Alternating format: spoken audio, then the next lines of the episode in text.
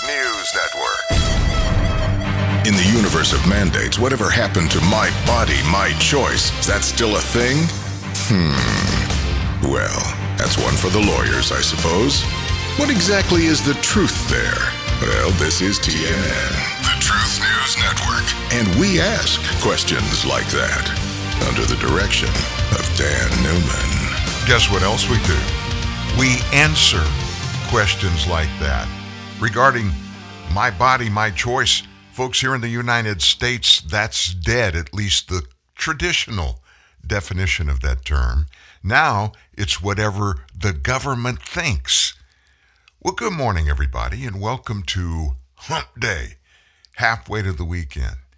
Maybe we'll hear Clyde the Camel today regarding the Geico Hump Day commercial, right? I hope you're doing good this week. I'm hoping that uh, the weather's good where you are. You know, crazy thing I heard this morning early. Um, a nor'easter hit the Northeast. Obviously, a nor'easter would refer to the Northeast. But very unexpectedly, they had inland snow, big snow, in New York and Pennsylvania. That's not supposed to happen in late April. But who can figure out the weather, you know? And of course, anytime you can't figure anything out about the weather, you just go to the default bucket, climate change. It's because of climate change. There's an explanation for everything in this world. As a matter of fact, there's more than one explanation. There's a bunch of them. People take the political version of everything that fits their narrative, and they throw that out there, and they want to demand that you just believe them benignly. Why? Because the experts say.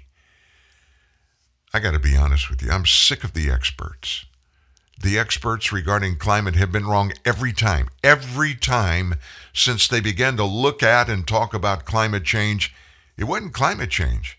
You know how we got that term? Let me give you the quick history. Back in the seventies and the eighties, it was global warming.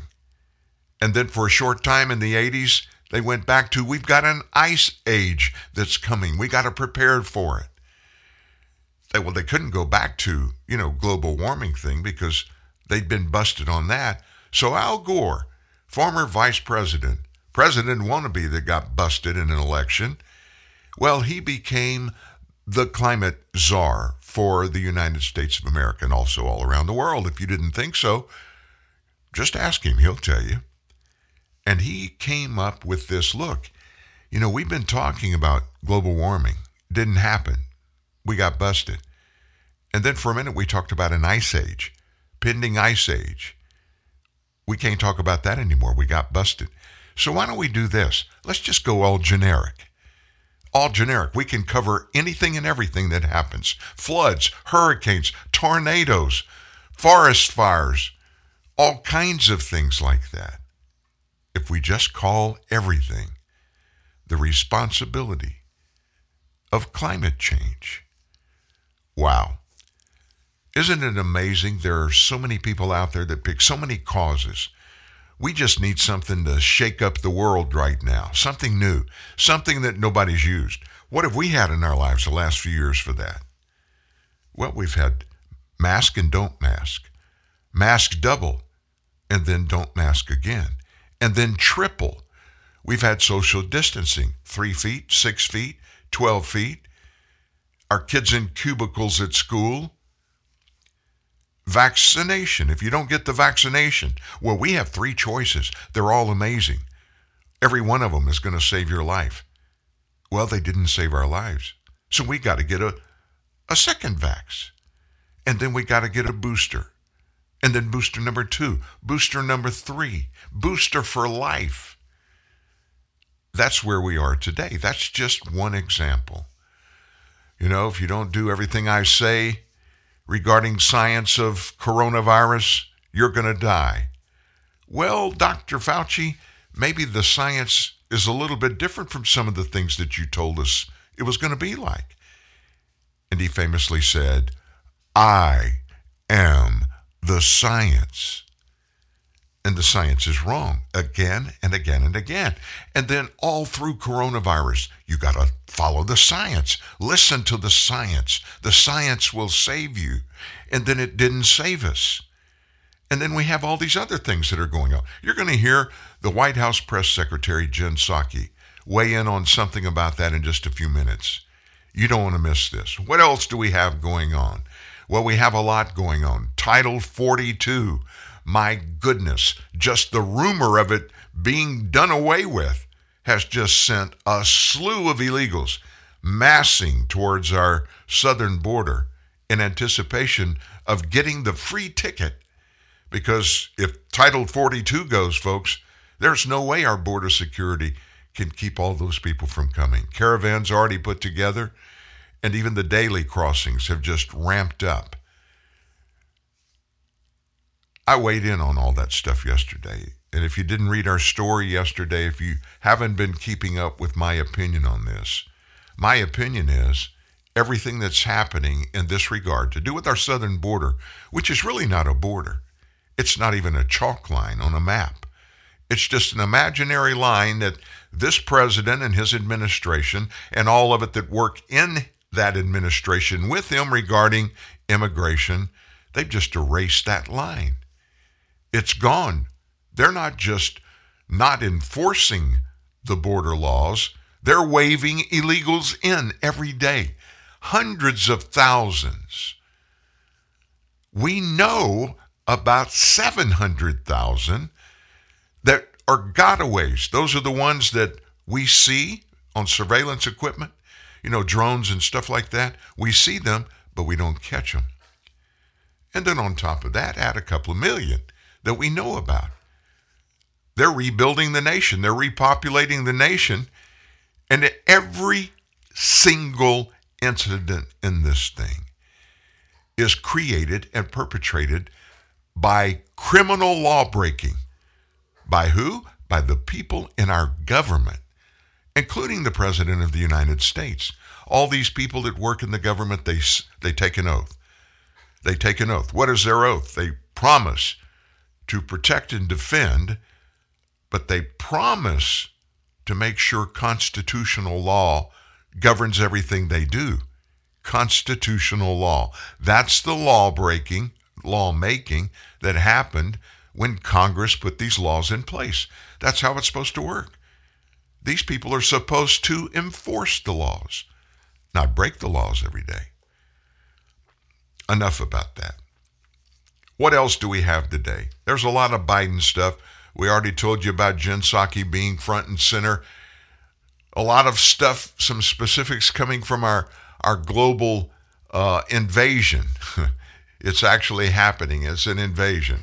And uh, then, you know what? I just thought this morning, very early, I said, you know what? I'm getting a little bit concerned about the Russia-Ukraine thing. I wonder how that's going. Not getting a lot of details lately. So I spent about fifteen minutes skimming the headlines, all the obvious sources that we use here, most of them getting show prep ready. Fox News, Breitbart, Epoch, Real Clear Politics, the B L, Just the News, Rasmussen, the Federalist, Daily Mail, the Hill, Daily Caller, and even Drudge. And with the exception of Drudge, not one of those news sites that I told you had anything to do with the war on their front page. Now, I never, when I see something like this, an enigma like this, I never just say, oh, well, I guess they... They forgot about it. There's not enough news there to, to report on it, and I just move on. I used to be that way. But now when I see something like this, the ding, ding, ding, ding, ding goes off in my head. What's this all about? Why aren't they covering these things? I haven't gotten a handle on that, but I'm not going to miss any time being able to tell the story about what's happening in Ukraine and what's happening to the Ukrainian people. And so what I did was I found a good source, at least for this, and that's C B S News this morning. Very early, they gave us an inside scoop on what's happening and not happening in Ukraine. We're going to begin with the last Ukrainian holdouts against a Russian offensive in a crucial city in southern Ukraine. Russia has shared this video of smoke rising from a steelworks in Mariupol, where it's estimated thousands of Ukrainian troops and civilians are under siege. Russia bombed the facility overnight, but it is vast and strongly fortified. The rest of Mariupol has more or less been destroyed. Most Russian forces are now pivoting to a new phase of this war in Ukraine with an all-out offensive in the east of the country. Charlie D'Agata is in Ukraine with more on this story. Charlie, good morning to you. Good morning to you, Gail. Another ultimatum, another deadline for Ukrainian forces to surrender in Mariupol has just come and gone.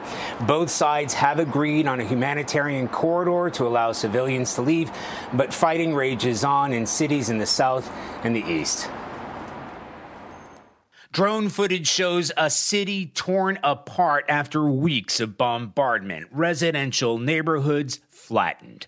Beneath the Azovstal iron and steelworks plant, women and children huddle together in bomb shelters, too terrified to attempt an escape. A Ukrainian Marine makes a desperate plea. We're facing our last days, if not last hours. The enemy outnumbers us ten to one. And the enemy is closing in fast. Russian soldiers surround the steel plant, hunting down remaining fighters.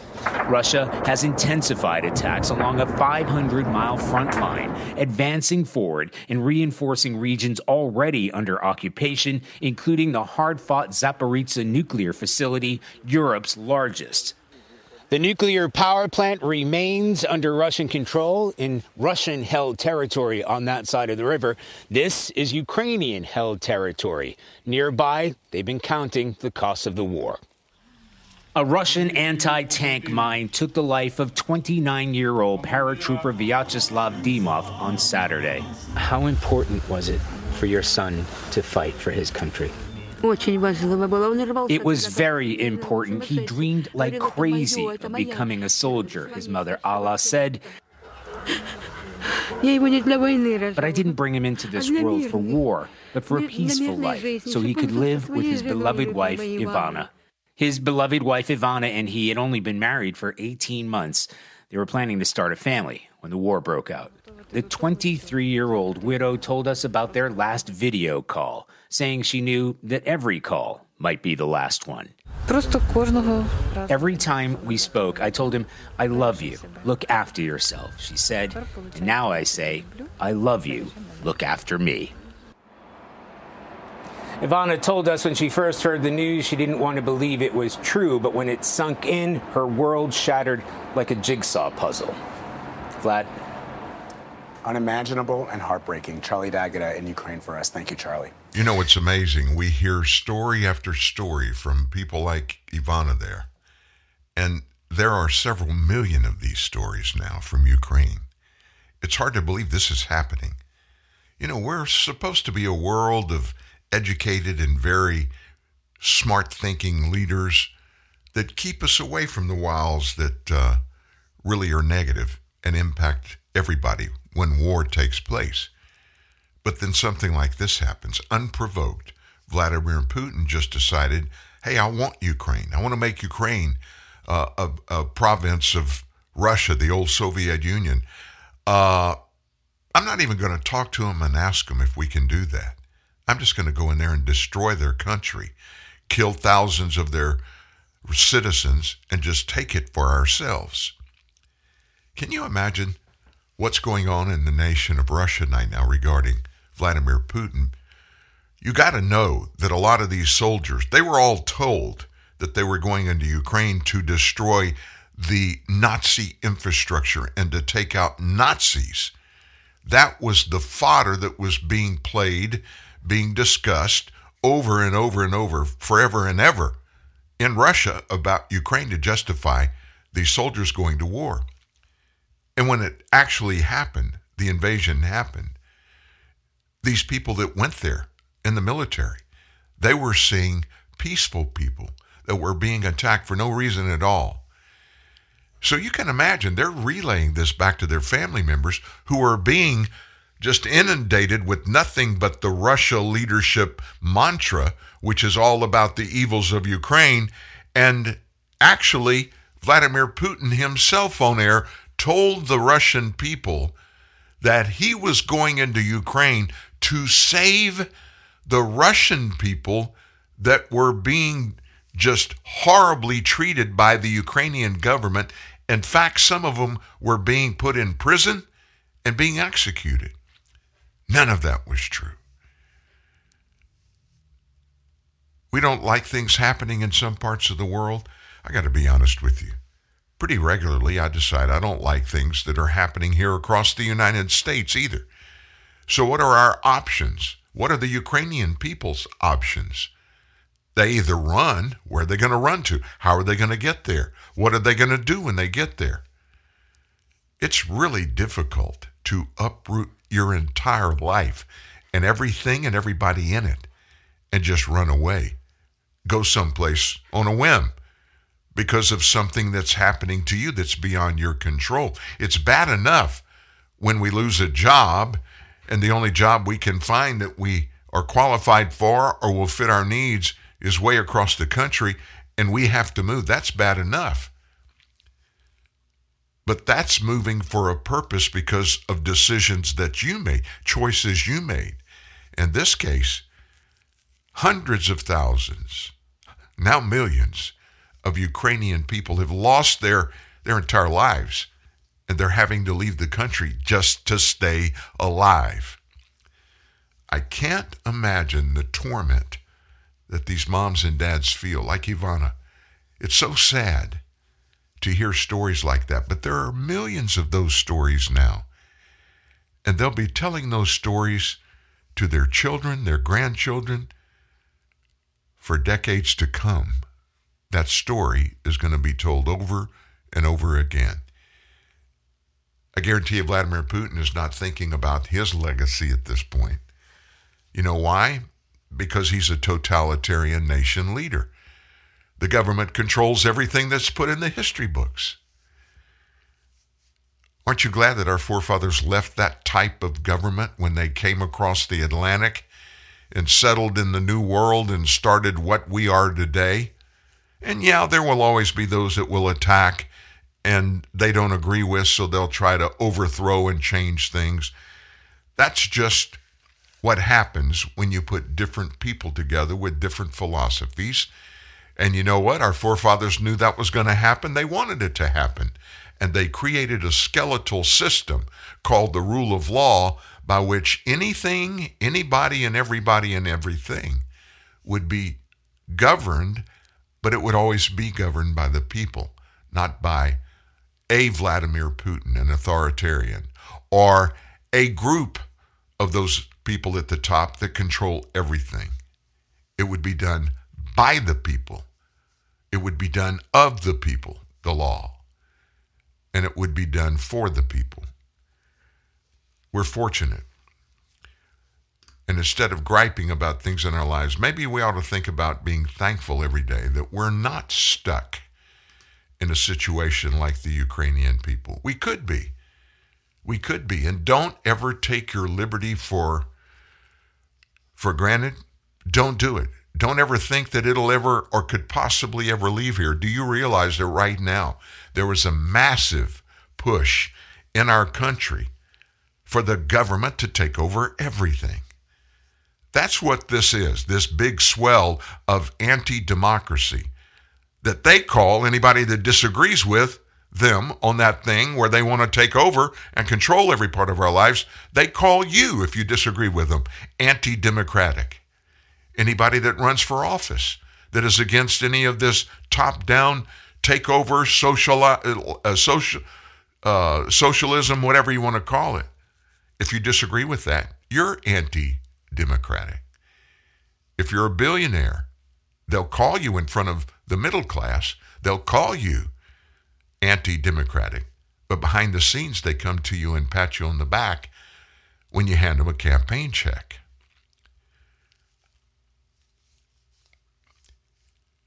We're in a, we're in a tough spot right now in our nation. We really are. And we have a group of people in Washington, D C that have put us there. Sadly enough, it didn't happen very quickly. It happened over a period of time. And we very benignly the majority of Americans, we just dozed.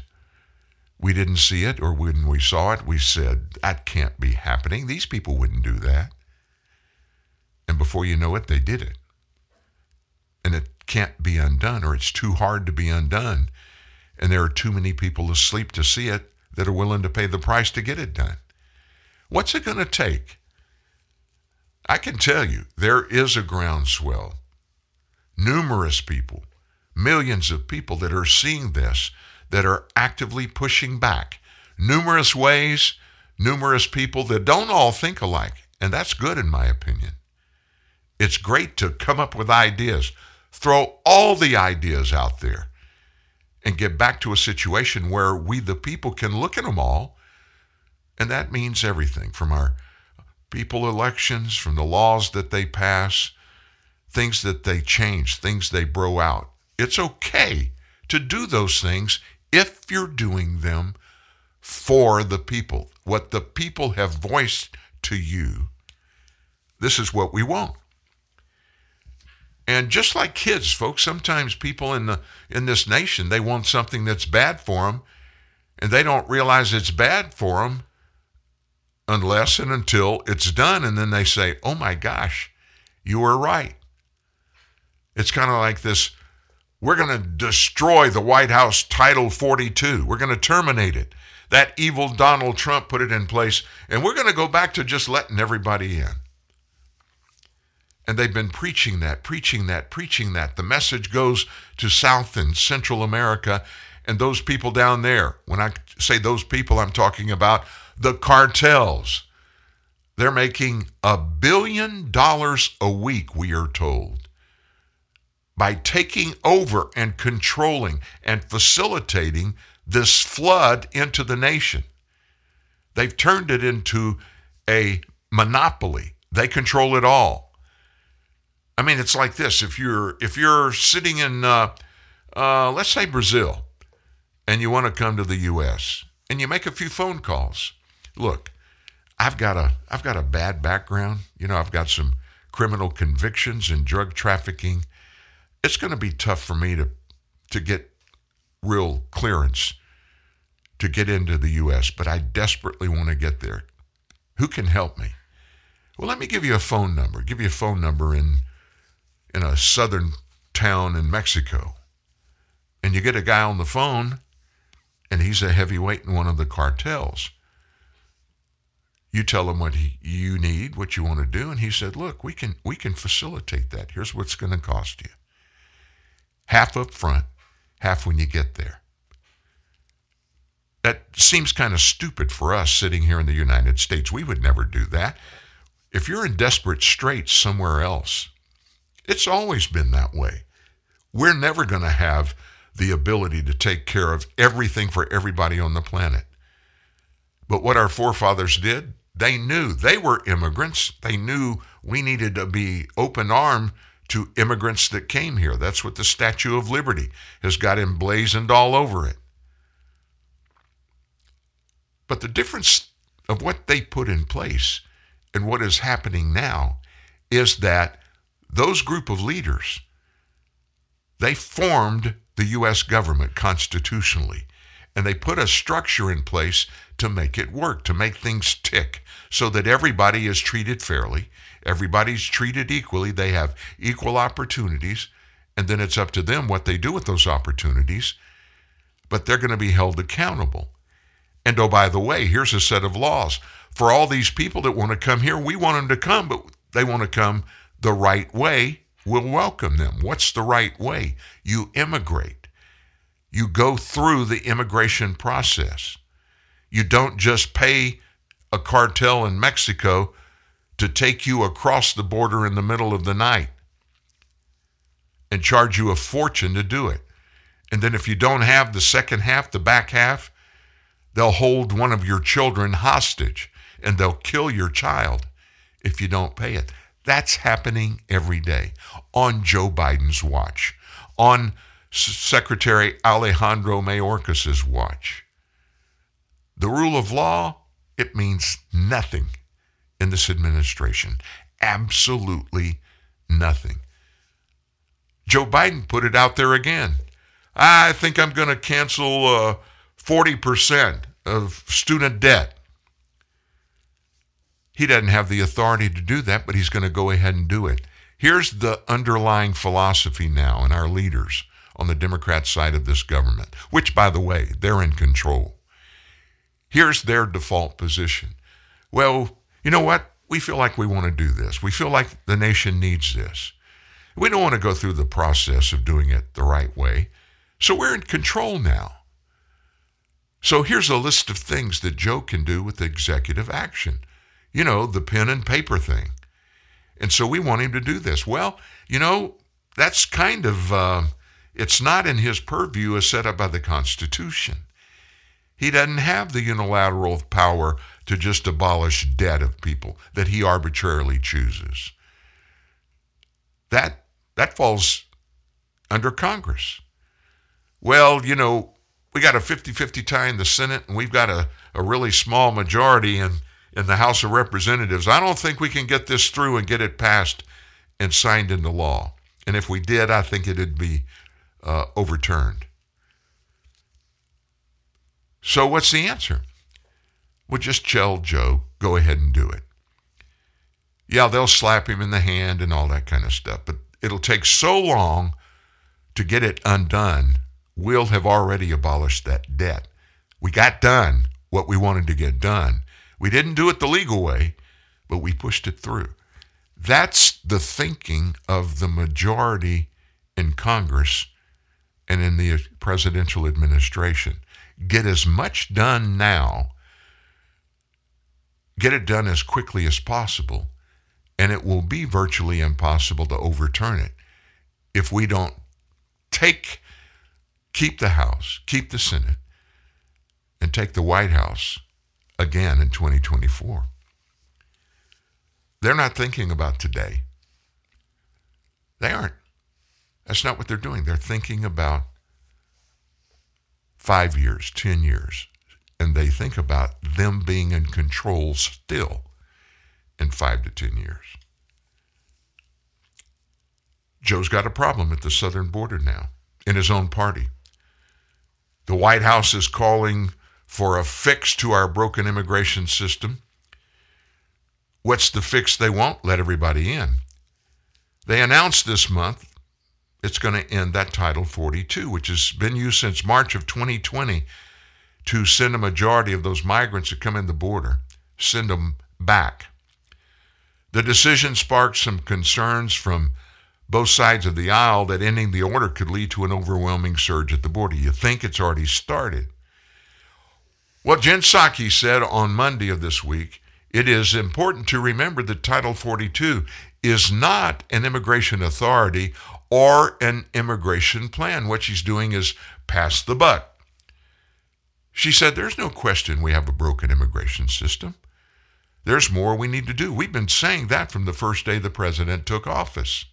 And anyone who wants to work on that, Democrats, Republicans, anyone, how can we put smart security in place? How can we have an asylum processing system that works?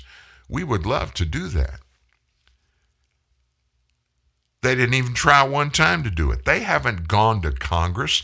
If the immigration laws are broken, get the representatives of the people, get in front of them, present them with a fix, get the consensus, the agreement that's required in the U S Constitution and within the, the procedures that you guys have made for legislation, and change the laws. Well, we can't do that. It'll take too long. And we don't think we can get it done, so we're just going to go ahead and do it. What's uh, Title forty-two?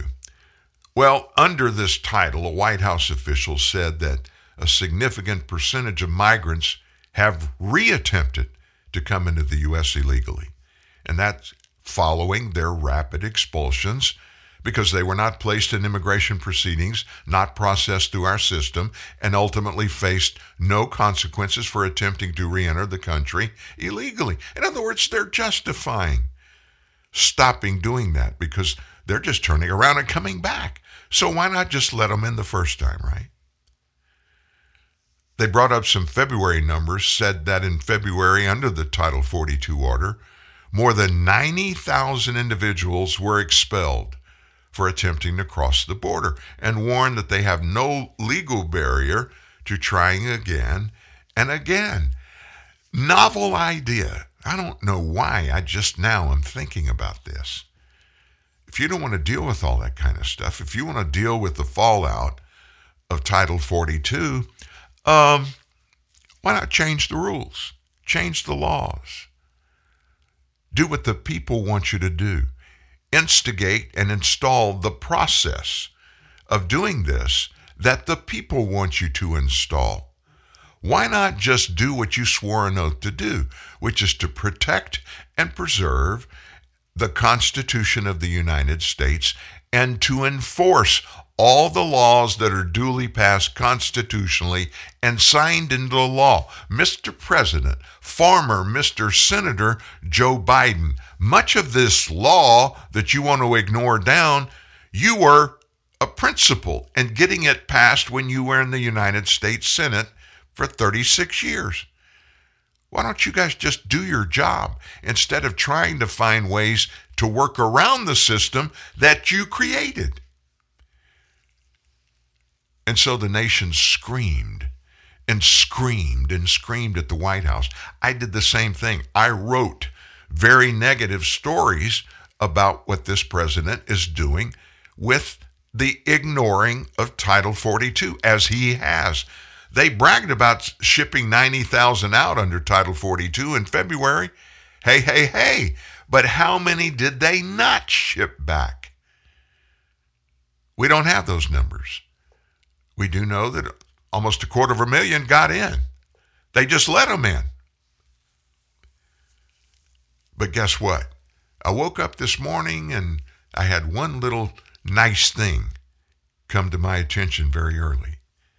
Joe Biden is talking about backing down now on his plans to enter, to end Title forty-two. He's changing his mind. Republican lawmakers, they're all over it, but that's not what's happening to Joe. Democrats are now turning on President Biden about ending Title forty-two. Yesterday, it was announced that Biden and his top agency officials are considering not following through on their current plans to end the use of Title forty-two. That's supposed to happen next month. May twenty-third is D-Day. The White House is looking for ways to buy time to avoid a massive influx of migrants that would add to already historic border numbers, the story that was written about this said. That already endangers Democrat incumbents in states that could decide the Senate majority in November. Now, listen to this and, and, and follow the line of reasoning. Endangered Democrats are bluntly and publicly warning of a political disaster in the midterms. They're pleading with the White House not to give Republicans an opportunity to paint Democrats as the party of open borders. Why? That's who you are. You are a party of open borders. The politics are pretty simple. That's according to U S Congressman Henry Cuellar, who's a Democrat from Texas. The Republicans are going to hit Democrats with those videos of people streaming into the United States. So if you follow the gist of that story and the language that was given and the reasoning, it has nothing to do with enforcing the rule of law. It has everything to do with we got caught and we want to get away with what we were doing wrong that is making people mad. So, Joe, why don't you rethink your rescission of Title forty-two and let us use this in November as a talking point to try to get some credibility back between now and then so Americans won't be mad at us, so mad at us they'll kick us all out of office and replace us with those evil Republicans. It's about the politics. It's not about the substance. It's sad, folks, but it's a fact. Now, this, this illegal horror show down at our southern border that goes on and on and on and on. We tell them, and they've been telling us, we tell you, it's not just a southern border issue. Every city, every town in America is facing a border problem. Like in Sterling Heights, Michigan. Yesterday, they arrested a couple of illegal immigrants. They had a vehicle pursuit. They pulled them over. And when they did, the officers found more than twenty thousand fentanyl pills transported by these two guys for a Mexican cartel. Sterling Heights, Michigan. The cops there, they tried to stop a B M W. The driver wouldn't yield. The chase ended when the driver pulled into a dead-end road and took off on foot. Officers arrested him not far from where the vehicle stopped. So during a search of the car, the B M W, you know, they can't travel unless they travel in style. They're working for a cartel in Mexico. Officers found those twenty thousand fentanyl pills that were disguised as OxyContin. In addition, officers found more than five hundred grams of five hundred grams of powdered fentanyl. In addition to the driver, they arrested a female passenger. Both allegedly told officers they are Mexican nationals in the U S illegally and were working for a drug cartel. Officials estimate the street value three hundred fifty thousand dollars plus. They said there was enough fentanyl to kill thousands of Michiganders. Now, what about these cartels? Let me tell you, I told you, they're a big deal now. They're structured. They're organized. Guess what they have decided to do to facilitate the trouble that they see when they take these people across the border? You know, law enforcement out there, Border Patrol, ICE. How can we avoid them? The Mexican cartels are now using drones at the southern border, very sophisticated drones, a network of them across the southern border. A senior Homeland Security official said that Mexican cartels have conducted more than nine thousand drone flights over the U S last year. And they're putting these drones up there to monitor movements of the feds. Also, the state, county, and city agencies around the border, including Border Patrol, Texas Department of Public Safety, the National Guard, county sheriffs, and even local police. With the drones up there looking, somebody's sitting at a desk with a computer screen for each drone watching the activity. They can communicate with their minions that are leading these groups to the border illegally. They can warn them about being caught. Now, who would think of doing that? And who would have the capacity to do that? The drones like they're using are not cheap. They're very expensive. And the equipment to set up a massive monitoring system that covers the whole southern border, that's massive and very costly. But they are making a billion dollars a week. That's the number we're given. A billion dollars a week. Where do they get that money? They charge these people that are flooding in from all over the world, not not just in Central and South America as it used to be. I mean, we're seeing people come in there and be caught from, from all over Southeast Asia, even Russia, parts of Africa, the Caribbean. It doesn't matter. People want to get to the United States, and they're willing to pay big money and to take a chance of getting caught doing it. And a bunch of them are getting caught. Immigration, it's a big problem. And I got to be honest with you, as long as Joe Biden is president, it's going to remain a big promise. I promise you that. Subway Restaurant's Storytime Theater proudly presents Jack and the Beanstalk. Fee-fi-fo-foam. I smell the... I, I smell... Uh... Something delicious. Hey, little fella, what you got there? Oh, this? It's the Big Hot Pastrami Sub from Subway Restaurants. Mmm, That does look tasty. It sure is. Climbing that beanstalk out there makes you hungry. Uh, you mind if I have a bite? Sure. I'll trade you for that goose over there with the golden eggs. You got a deal. Hungry for something big? Then pick up a big hot pastrami sub from Subway restaurants. Layer upon layer of delicious hot pastrami stacked high and toasted to flavorful perfection on freshly baked bread. Topped with pickles, mustard, and melted Swiss cheese, it's the perfect way to satisfy any giant-sized appetite. Big Hot Pastrami available at participating restaurants for a limited time only. See restaurants for details. Subway. Eat fresh. Today on Hey Culligan, softer equals better. Here's a tweet from Ed Itchy in Idaho. Hey Culligan, my laundry is so scratchy, I just cut myself on a cable knit sweater. Any suggestions? Hashtag send help. Hey, Ed Itchy in Idaho. Yes, the Culligan High Efficiency Water Softener will make that thing so soft, it'll go from cable knit to cable knot. Itchy. Hashtag soft laundry. Hashtag already on the way. Get started for as little as ten dollars a month for six months at participating Culligan dealers.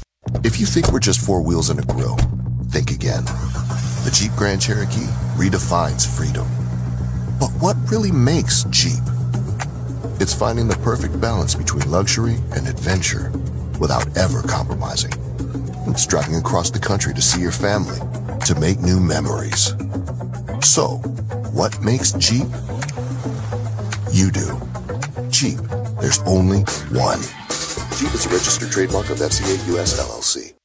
Telling the truth the mainstream media doesn't want you to hear. Dan Newman, T N N, the Truth News Network. Again, here's Dan. Got something you want to add to the show today? Question to ask? Well, just give us a call. Toll free anytime, one eight six six, three seven, TRUTH. That's one eight six six, three seven eight, seven eight eight four. You know what's come to light, and you think about it, it makes sense. Um, our immigration problem, illegal immigration problem, it's just not specific to those people that we were talking about flooding in from South America, Central America. It's become a global process, a global conflict of illegal migration that just happens to come through primarily our southern border, like five thousand Ukrainians. thirty-two thousand three hundred ninety-six people from Cuba, five thousand from India, one thousand nine hundred eighty-nine from China. That's just a few that number among the two hundred forty-nine thousand one hundred ninety-eight that were stopped trying to enter the border in March. two hundred forty-nine thousand one hundred ninety-eight. And they were rushing to get here. Because, hey, hey, hey, we want to be at the front of the line when they lift that Title forty-two and we can just get in and go anywhere. The number of Ukrainians trying to enter the U S, it soared in March compared to previous times. Russia's unprovoked and illegal invasion of Ukraine has forced more than ten million now to run, leave their homes, and leave Ukraine. ten million. Roughly eighty-eight thousand migrants from outside the Northern Triangle were stopped by officials last month. And again, a total of almost a quarter of a million, just, just a few hundred shy of a quarter of a million were detained in March trying to come in. That chorus of Democrats, it's getting louder and louder. They're working to stop Biden from ending this Title forty-two expulsion thing May twenty-third. A Michigan Democrat said that he has privately, privately raised concerns with Homeland Security Secretary Alejandro Mayorkas and other administration officials about the May twenty-third expiration date. Congressman Peters chairs both the Homeland Security Committee and Democratic Senatorial Campaign Committee. He said he wants to give Biden time to detail a plan for handling the likely onslaught of migrants. If they don't have a plan, now this is him saying this, the Biden administration should revisit ending the policy. And in the wake of all this, migrant crossings at the Mexican border surged to the highest number in over two decades last month. Any Any person that has a shred of intelligence, that had the ability to just look at the recent past at what's happened at our southern border and everything that went into all those coming across at the southern border for political reasons. If you look at and analyze that, you would just say, my gosh, anybody down there, anybody anywhere in the world that, that wants to get into the nation and they're not worried about getting into the nation legally, just go to the southern border. You're going to get in. Odds are probably better than eighty percent that you're going to get in. And by the way, when you get there, you get the golden ticket. What's the golden ticket? Well, if you get into the United States, they're going to have to take care of you. What are they going to do? Make you go to a homeless shelter or something like that? No, if you'll come in and register, they'll turn you over to an agency that's going to basically give you a place to stay, feed you, take care of health care, take care of your transportation. They'll even get you set up so you can get free stuff every month. That's the story that's being told around the world. And it's really getting uh, abhorrent to me. It's been abhorrent to me for a long time. And all of the excuses that are given. Folks, it's so easy to just turn your back on the rules after it has become the normal thing that people are doing. And we're seeing it happen more and more and more. I mean, it really became obvious in the Obama-Biden administration when Barack told his first um, attorney general to stop enforcing drug laws, illegal drug laws that didn't involve something really big where somebody got killed, somebody got hurt bad. Just don't, don't prosecute people for that federally. It was the first time I heard about anybody in the government saying don't enforce these laws.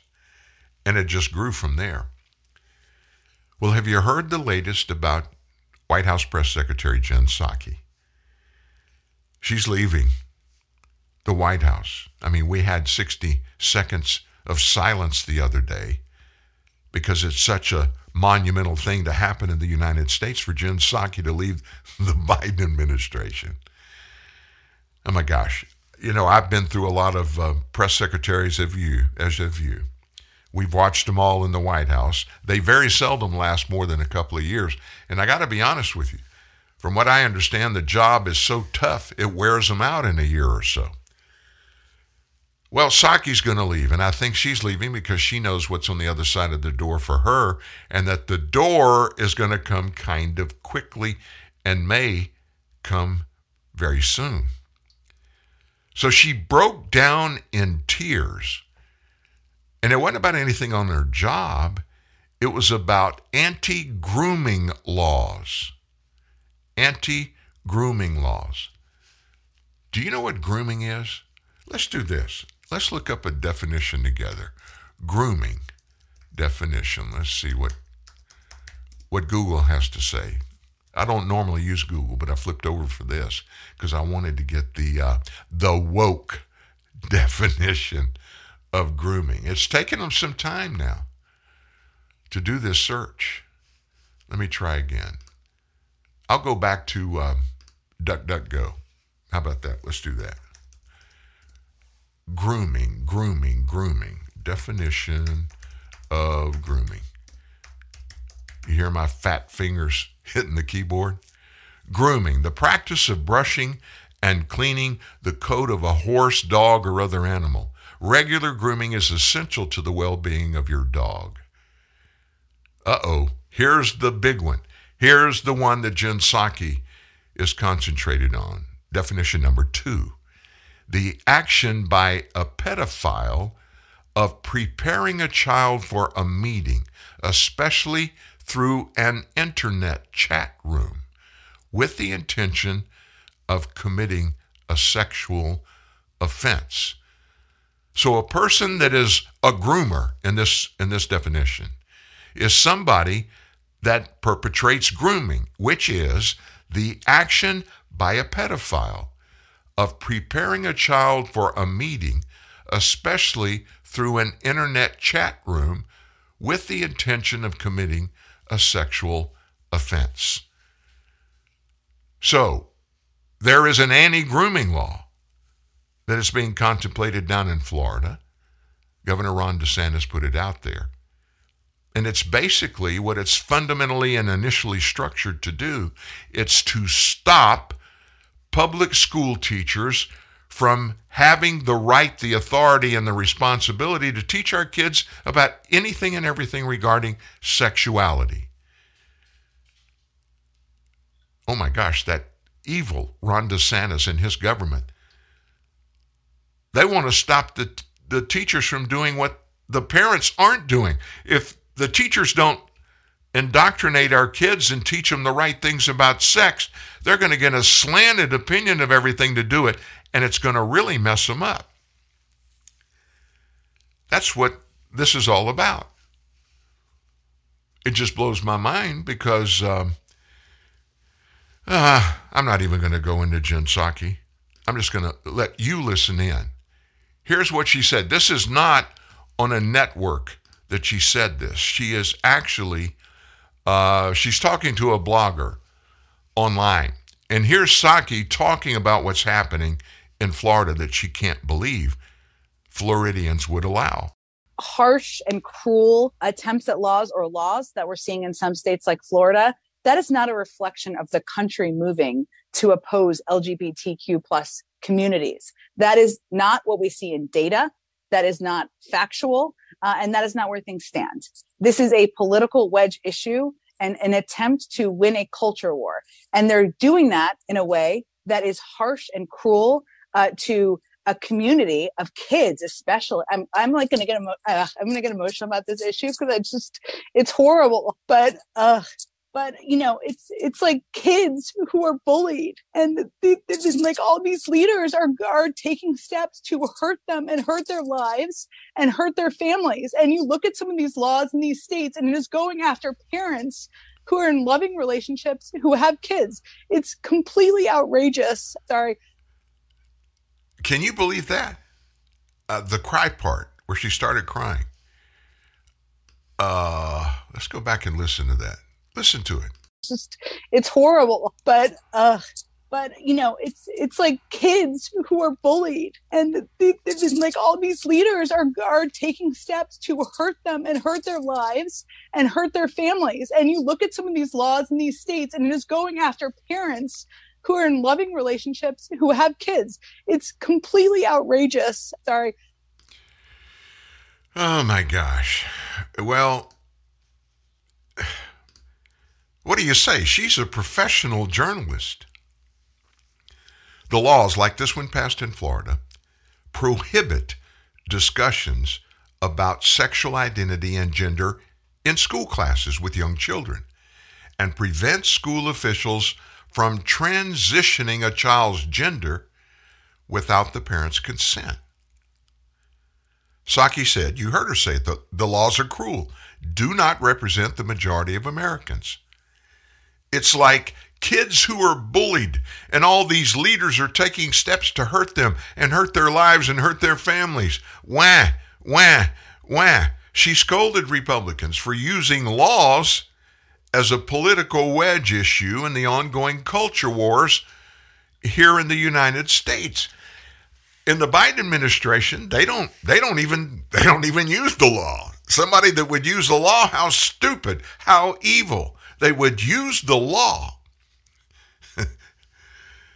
She said the political games and harsh and cruel attempts at laws or laws that we're seeing in some states like Florida, that is not a reflection of the country moving to oppose L G B T Q plus communities, she said. Maybe it's a good thing she's on her way up. Maybe she's she's going to be happier leaving the, the White House and going to work at that bastion of free speech and journalistic integrity, M S N B C. she'll, she'll fit in perfectly, I promise you. So this story, in the middle of the Jen story, it comes out that the Biden administration's Office of Population Affairs, hadn't heard of it. It's a division of the Department of Health and Human Services. They have guidance posted focusing specifically on gender-affirming care and young people. You know, I just got a lesson on grooming just a minute ago. What the hey is gender-affirming care? Well, the Biden administration claims it is a supportive form of health care. It's crucial to overall health and well-being of transgender and non-binary children and adolescents. They say this: a safe and affirming healthcare environment is critical to fostering better outcomes for transgender, non-binary, and other gender-expansive children and adolescents. This comes from the Trevor Project's twenty twenty-one National Survey on L G B T Youth Mental Health. They found, I'm sure it was in a great scientific uh, project they put together, they found that fifty-two percent of L G B T Q young people seriously considered attempting suicide in the past year. However, the guidance glosses over the issue, suggesting that gender-affirming care alone will help decrease the alarming figure rather than looking at other options outside of, you know, radically transforming a child's body. What are the other options out there? Focusing on the mental health aspect of those who are struggling with the mental illness known as gender dysmorphia. Presence of affirming support networks is critical for facilitating and arranging gender-affirming care for children and adolescents. Now, let me just put this all in a, in a nutshell, what this is all about. I remember when I was a kid, four, five, six, seven years old. Four, uh, four was about when I really became cognizant about everything around me. But five or six or seven years old, when I got to that age, and I grew up in South Louisiana, I know, things are different there. People are different there. I'm different. I'm from there. But a, a lot of things that happened were uniformity across the kids in America. And it's not just America, it's around the world. I remember having friends that occasionally would pick up taking and playing with dolls. And I thought they were sissies, but what they were, folks, was five, six, seven-year-old kids. They were just coming to the point of being cognizant about their world.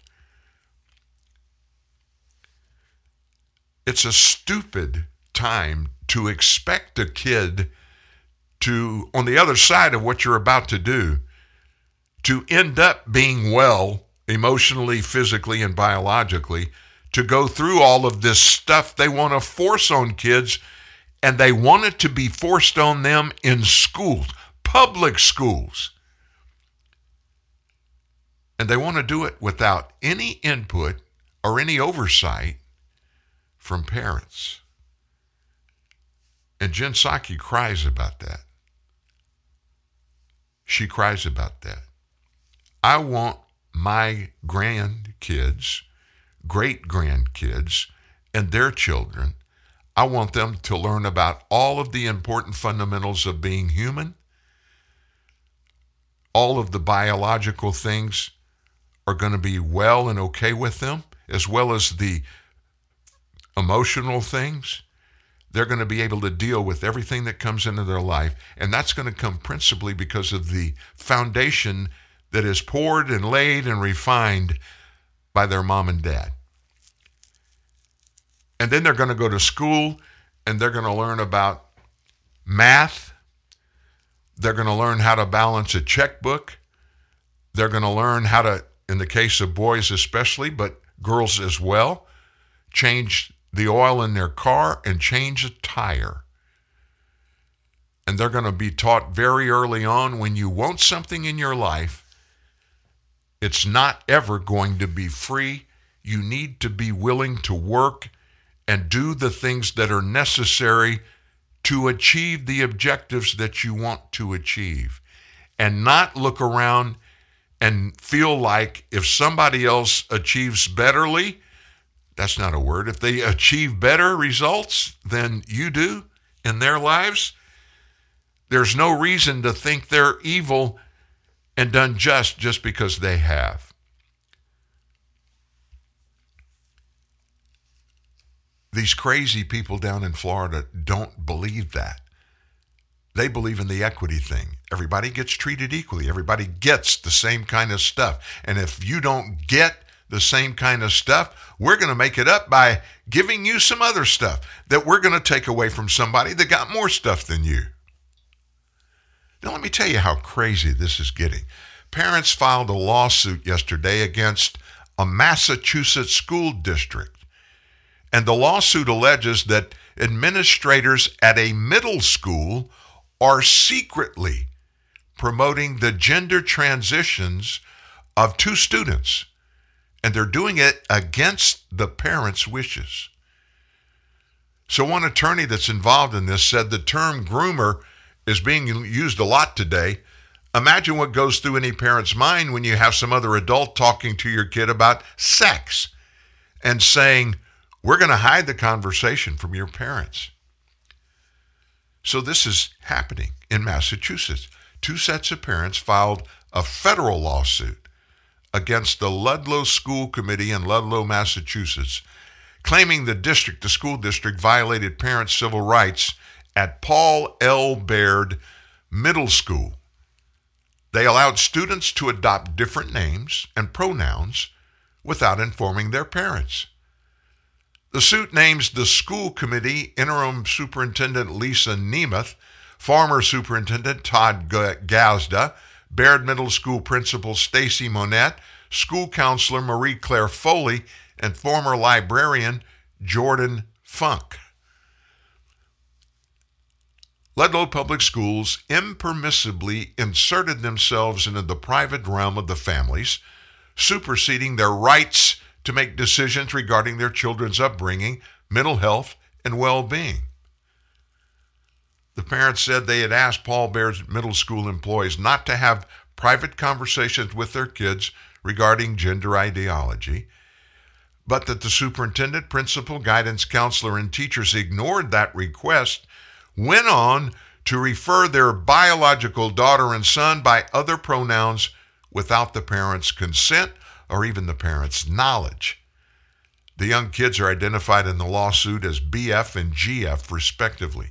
According to the legal filing, B F, eleven years old, wrote in a February email to school staff, I am gender queer. My new name will be R something. If you dead name me or use any pronouns I am uncomfortable with, I will politely tell you. And he wasn't finished. A list of pronouns you can use are she, her, he, him, they, them, fey, fairy, airv, and ver, exi, xemz, and zur. Can you believe this? Please only use the ones I have listed and not the other ones. I don't like them. B F wrote that, the parents said in court papers. The guidance counselor, Marie Claire Foley, responded to the young student and other school staff on the email exchange, writing, R blank, blank, blank, B is still in the process of telling his parents and is requesting that school staff refer to him as whatever and use he, she, use she, her pronouns with her parents and in written emails, letter home. B F's twelve-year-old sibling also asked teachers and counselors to address him by a female name and hid those conversations from the parents. School teachers, people who work at public schools, have no business handling this. Why? Here's the travesty. Why are we just finding out that this is not only happening across the nation today, but it's been happening across the nation for months and years? That doesn't trouble you? It's been going on for a long, long time. Wow, and I hate it. I hate it that this upset Jen Psaki so much, and I'm not going to sleep good tonight because of it. And in a way, I'm joking, but in a way, I'm not. It's sad, really sad, that this topic, transgenderism, teaching our kids what it is and encouraging our kids to adopt that thought process, and the parents aren't even in the conversation. What is the United States education system coming to, the public education system? And do you realize that hundreds of billions of taxpayer dollars are going into this system that is promoting what you're hearing that's coming out of Florida? It's happening in every other state, I promise you. We just haven't heard the cases like these two kids. And in this school system, we've not heard that yet. If you're listening in today on this show, if you're listening to the podcast that you download later, you got kids in public schools, I encourage you to find out about this. Sit your kids down and ask them, are you being taught this? Is this being taught around you? Do you know anything about it? And be very objective with them. Don't insert your emotions, especially if you're angry. Don't insert them in the beginning of the conversation. You know how to encourage your kids. Encourage them to talk to you. And I'll end this conversation just by saying this. One of the best things any of us can do is make sure that the conversation capability with our children between you and they are open all the time. Open all the time. Why is that?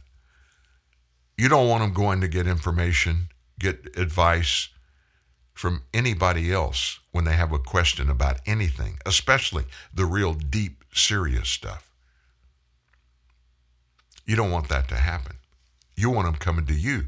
You want them to feel comfortable enough to you, with you, that they can come to you and say anything, tell you anything, and you not get mad about them coming to you, because if you get mad when they come to you, they won't come to you again with any more about that one, or certainly not about anything in the future. That's what families are all about. That's what responsibility is all about. You having responsibility to make sure your kid gets the best of everything, and them being able to look at both sides of every issue instead of just one. And if we're not talking to our kids about all things sex, you can book it somebody else is. It's happening. You can book it. Well, up in Chicago, we have inadvertently here at T N N Live, and I've been confronted with it, we have inadvertently called Chicago on numerous cases. We've called it the murder capital of the world, the gun violence capital of the world, at least the United States. And we've been called out for doing that. And let me say that, this. Um, I got after it and did some checking to make sure our, our information is correct. And somebody's calling. Let's see who this is. Good morning. How are you? Hello, are you there? Hey, uh, yeah. I got you. Yeah, I hear you now. How you doing? I'm good. Thanks for taking my call. Um, you know, I enjoy listening to your show, and one of the things I hear you say pretty often is that if it looks like a duck, if it walks like a duck, duck if, it, if it quacks like a duck, it's usually a duck. Pretty much. And, uh, you know, we're, you know, down at the ten thousand foot level from maybe thirty thousand foot, looking at all of the different challenges that are being managed by the media. You know, the Jen Psaki issues, the White House press room issues, Ukraine issues, border issues, you know, and we're we're, we're kind of losing track of, of, the, of the, the cohesive element of the glue that is not only creating or fostering these problems, but convincing us that these issues are not so important. They're trying to make the border crisis look much less important than it is. But if we get back up to sixty thousand feet and we look down, we can see that all of the elements of what's going on in Ukraine, what's going on in the border, what's going on with um, gender specificity, um, it all has one common nerve center, and that's mainstream media. And, you know, this is an example, and I know that uh, you have often praised Zelensky for his bravery, but I read the other side of the story as well that doesn't come from mainstream media. And what I do know is that Zelensky is kind of like Venezuela's Maduro. Um, he wasn't voted in by popular vote, as it appears, or if he did achieve a majority of the vote, it came from an illusion that was sponsored in part by George Soros. And the the guy, what's his name, uh, that owns the, the Russian gas company that um, Hunter Biden was being paid by. I can't remember the name. Um, so there's, there's, you know, obviously, if Soros is backing something, it has to do with division, um, intrusion, or some social uh, uh, injury uh, to the fabric in, in, you know, what we see is in the United States. The way you can control people is, first of all, you have to divide them up into five different groups. Then you support what people will believe is the largest group. That's what happened with the twenty twenty election. I mean, anybody who can look at the evidence and just understand that it's mathematically impossible for Joe Biden to have won the twenty twenty election. And math doesn't lie. Any professor will tell you that. But there are mathematicians that have looked at all the data and said there's no way this could naturally happen. This was an event, a controller. But the most important thing, I think, for people to understand what's going on in the room, the elephant in the room right now, is Elon Musk buying Twitter.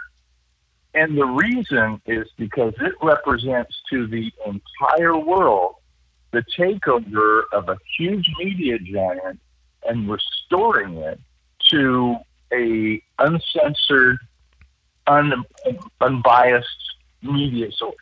And that is scary. And that is horrifying everybody on the left, that there would ever be yeah. a, a media outlet that would go yeah. back and start just giving us facts. Well, the, the publishers are already out right now publishing articles saying how awful it would be if Elon Musk let Twitter go uncontrolled because of all the bias and all the racism and all the crazy stuff that would occur. Well, that's, you know, these guys are actually paid to write this narrative. Oh, they yeah. don't come up with this on it. Yeah. And um, so they're out trying to convince people right now that this is no big deal. It would be a bad thing.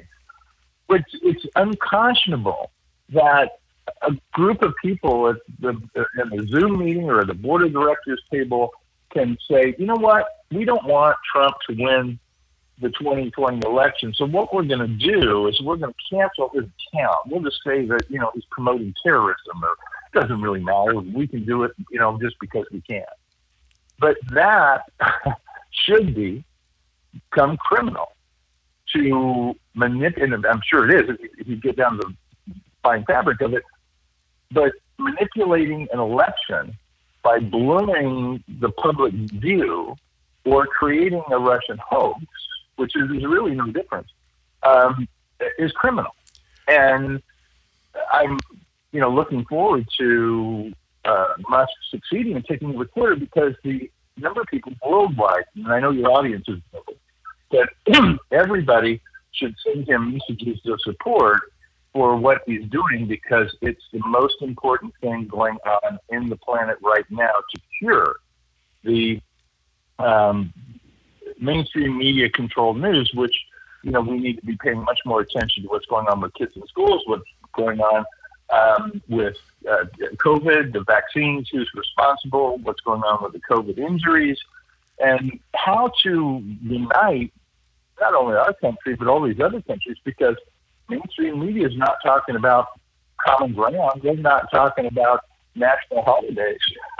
In fact, they're, they're doing the opposite. You know, national holidays all seem to discriminate against somebody. Here's the, pro- and, here's um, the, here's the uh, problem we have. Everything that you mm. say makes perfect sense. It's all logical.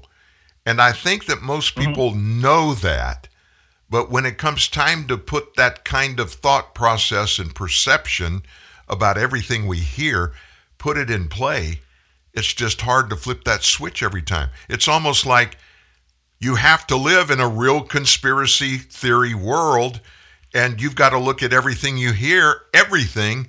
And when someone tells you the grass is green, you've got to make sure that what they're telling you is true. And if it takes going and doing some research, finding some resources that maybe differ a little bit from what you're being told, but you just want to make sure. And when we deal with kids, oh my gosh, they're, I think the worst part of what we're dealing with now, and it starts with the invasion of mainstream media and therefore the narrative that is put out there. Our kids are exposed to it through video games, online this, online that, at a younger age than we ever thought, uh, our parents thought we would ever be exposed to. But what we've got to do, we have to, we have to control the filters of everything that are going into their minds. We just have to. Well, I, I agree, but but here's also, I think, the importance of what's going on with Twitter. And Twitter can be a, a, could become a, a video news program if it wanted to. It could, it could become any form of social media once it's under control. But when you can look at a newscaster or a journalist who does research and presents the research in their argument about what they found, then we can make it, you know, go back and look and say, well, this is where the background of the story comes from. Not from some talking head that receives a piece of paper and is told what to say by an editor in a newsroom. And that's all we're getting. And that's why Twitter is like the very first step for the entire planet to turn around and support a movement which is certainly motivated to ensure free speech, not only in this country, but all around the world. You know what? I th- I think if Twitter does go, if Elon Musk is successful, and I believe he will be, I mean, anybody that can write a forty-three billion dollars check and the bank cashes it has a lot of power. Mm-hmm. to, and, and he's just touching, uh, scratching the surface of the cash that he has. But if he is successful and this thing goes in that direction, this is going to be the first of many. It's going to be like, mm-hmm. who's the next giant that's going to fall to reality? You know who I think it's going to be? Google. I think the leader. And yeah, that would be interesting. I, I think the leadership at Google is probably the most tech savvy industry in social media. I believe they are. And I believe what they'll see, oh, yeah. they're watching what's happening with Elon Musk at Twitter. They're watching it very closely because they know if it does happen, where it happens first, that company will become the monster that Facebook is today. Facebook's not going to go down this road that we're talking about right now. If Twitter does, Twitter's dwarfed by the audience that Facebook has. I think Google's going to jump into it because this will be their way to take Facebook on head on. Now, will it take a an Elon Musk to go after Google? I know Google is massive, much bigger than Twitter. I don't know if it would ever happen. But remember, we're well, living we're living in an economical world where dollars and cents drive uh, everything. And even sometimes well, the, the fact that people think differently when they see dollars and cents, maybe they'll start doing the right thing. I don't know. Well, here's a thought for you. Um, you may have read and forgotten, but Google was didn't come out of Stanford from Sergey Brin and, and his partner. Um, it was a DARPA project. Yeah, it, it was. was. It was from the government, yeah. Government. Yeah.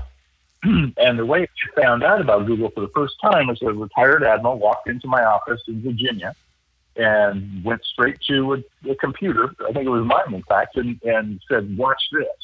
And he brought up Google and he typed in a search word and hit enter, and it I think it still does, but it says how long it took to search how many different files, and the number came up instantly in less than a second, and it was amazing. Yeah. But here's an interesting side to this, is the, the, the U S government, and let's call it the U S population, owns a certain part of that investment that DARPA made. And I know it's been diluted and shares and spread all over the world. And, of course, the Alphabet agencies probably had their hand in that as well. But there is some public domain issues in Google. and the public does own all of that information that it's not volunteered to Google. And maybe they can make an influence um, over Google as, you know, public shareholders in their equity. Well, it's going to be interesting to watch. I really hope, personally, I really hope that uh, Elon Musk is successful. I don't use Twitter. I have a, a, a Twitter at D Newman A C S, I believe. I have it. I never even look at mm-hmm. it. I can't stand what happens there in the messaging tank. So right. there are so many options out there. There's so much information, so much disinformation. Just like the caller, I'm going to tell everybody that's looking in, find a way, make it a practice to look at everything. When you see it or hear it, most of the time, if it's coming from anybody in mainstream media, it's coming from a political slant. And you may get it, little bits and pieces of the facts, but do a little research if it's an important matter to you and go get all the information before you make decisions. Hey, thanks for calling in today. Thanks for listening. Thanks for taking my call. Have a great day. You too, all of that. All right, then. There's a good perspective. Hey, Lori Lightfoot, remember? That's up next. Thank you for joining us this morning. Join us Monday through Friday, nine to eleven Central, for Dan Newman, T N N, live. The Truth News Network. Or online all the time at truth news net dot org. Uh-oh. Guess what day it is? Guess what day it is? Huh? Anybody? Julie, hey, guess what day it is? Oh, come on, I know you can hear me. Mike, Mike, Mike, Mike, Mike. What day is it, Mike? Leslie, guess what today is?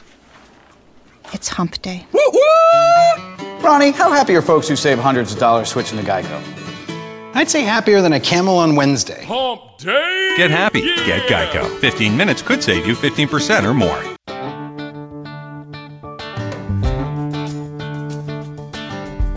Long live the courageous. May God bless and keep you always. The tenacious, the ones who push forward and give back.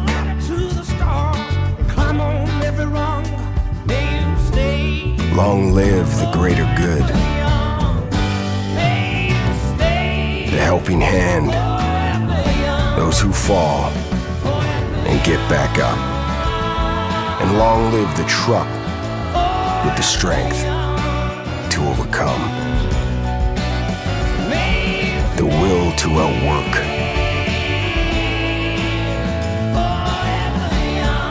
and the commitment to outlast them all. RAM, proven to last.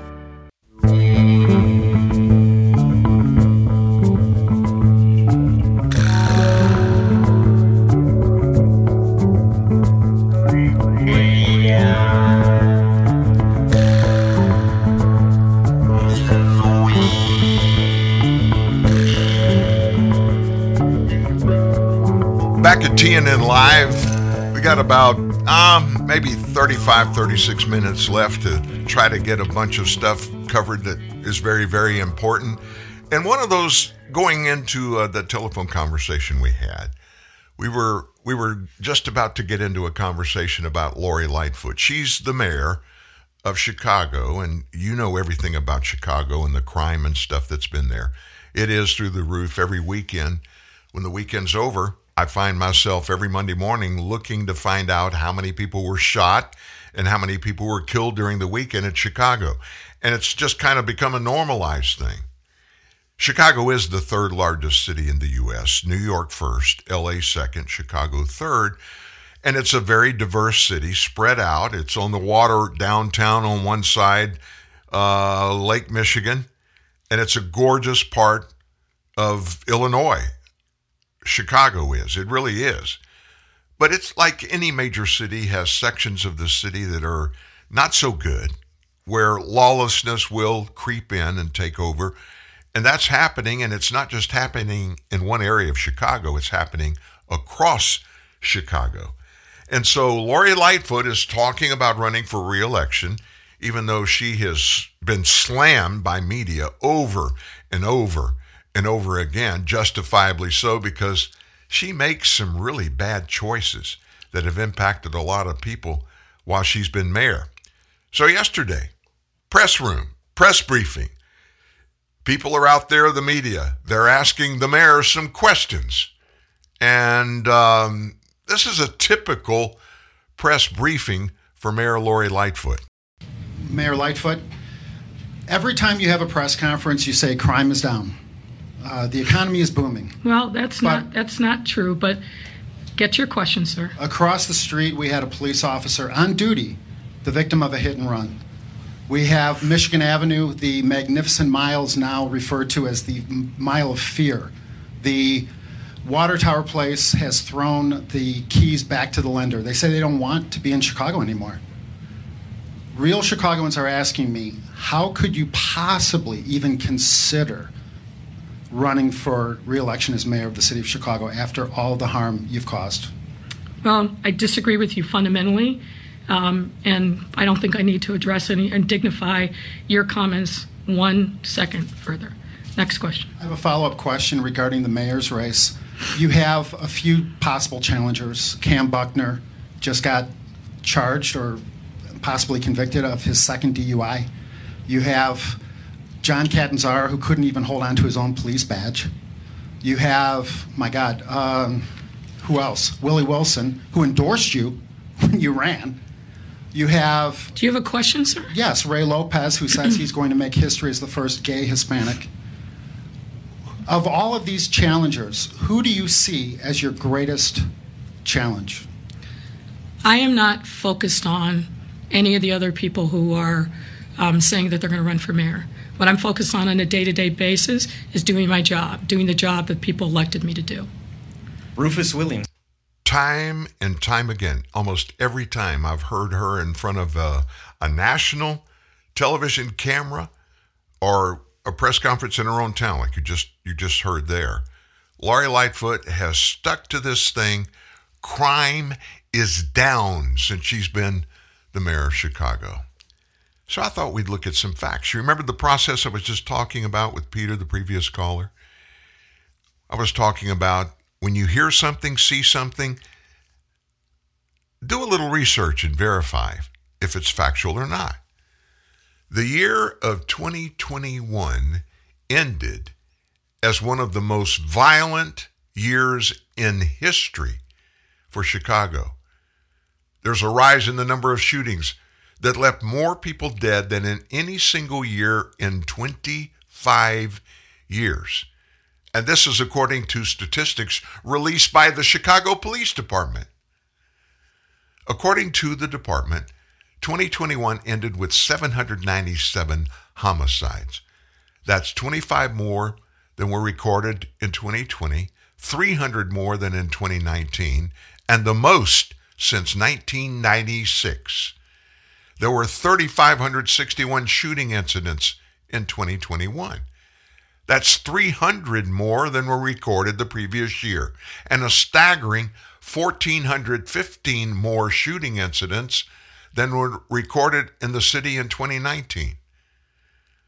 Other cities have seen an increase in the number of homicides. But Chicago, as it is in previous years, ended twenty twenty-one with more homicides than any other city in the United States, including number one, New York, biggest city, and number two, Los Angeles, both of which had recorded at least three hundred fewer homicides than Chicago for the year as of late December, from their police data. I don't know how anybody could stand in front of a, a microphone, a camera, just like you heard Mayor Lori Lightfoot do, and say, the reporter is wrong. The reporter is wrong for asking the questions that were being asked and making an inference about how could she ever think about running for re-election because of the rampant crime in her city that she says crime is down. The numbers say otherwise. It's almost like it is being normalized across this nation in every area of our government, federal, state, local. Come up with your own narrative. Sell something that may not be factual, but it makes you, you look good. Do everything you can to sell it to the people you want to vote for you. And they're just sheeple. They'll listen, and they'll do what you tell them to do. And sadly, there are a bunch of people around the nation that do just that over and over and over again. If we circle back a bit to the story, Jen Psaki, you heard her crying here on the show. We go back to what's going on in Florida. Governor DeSantis announced yesterday that the state legislature is considering a proposal to eliminate the special tax situation that Disney has and to eliminate the governing jurisdiction in DeSantis' fight against the mega corporations' woke politics. He said this in a press briefing yesterday. I'm announcing today that we're expanding the call of what they're going to be considering this week. And so, yes, they will be considering termination of all special districts that were enacted in Florida prior to nineteen sixty-eight. That includes the Reedy Creek Improvement District, he said. Well, that Reedy Creek Improvement District is Disney's special governing and special taxing district for the Walt Disney World Resort. The legislature there authorized this in nineteen sixty-seven, and they did it to boost economic development, boost tourism within the district's boundaries. This includes twenty-five thousand acres. Eliminating this special district would be a significant economic blow to the Disney Corporation. This is the latest fight. Disney announced its opposition to the Parental Rights and Education Bill that he signed into law this year. Disney is also pushed to incorporate man, many, many L G B T Q I A characters in its stories. Republicans have also considered other measures to fight back against Disney's L G B T Q I A agenda. Matt Gaetz, representative Republican from Florida, called on the Florida legislature to end Disney's six hundred million dollars tax cheat loophole. That's what Gaetz calls it. House Republican Study Committee Chairman Jim Banks, who's a Republican from Indiana, said he would fight to end the Mickey Mouse copyright. Of all things, Mickey not being Disney. That's kind of a ironic move, huh? Something interesting popped up yesterday, and I wanted to bring this to you, throw it out there and ask you your opinion about it. You know, when you have a problem with the president, a sitting president of the United States, and you feel strongly that person needs to go away, and I got to be honest with you, I've had that sense and that feeling about a few before this one. You didn't have any options. We talked about this just the other day. With the lawlessness out of this administration, especially regarding their refusal to enforce federally passed and signed into law by president immigration laws, how do you get rid of a president that would do that? Well, you've only got just a few options. One is for him to resign. You know, who thinks Joe Biden's going to resign? He's in the job of his life, and he thinks he's doing a good job. That's scary, and another reason why I think he needs to leave office. Resign, leave for illnesses purposes, be impeached. Be impeached. And, of course, impeachment's the only realistic thing. But that would have to initiate in the House of Representatives. Nancy Pelosi will never lead a charge to impeach and remove Joe Biden from president. It'll never happen on her watch. Well, there's something else that's out there. And this is kind of a conundrum for Democrats because they're the ones that are pushing this. At that White House Easter egg roll on Monday, remember? Biden, everybody in the world saw him confused, unsure of what to do, where to go. He stumbled as he attempted to read a children's book. He was interrupted by an Easter bunny, a costume Easter bunny, when he attempted to address the media.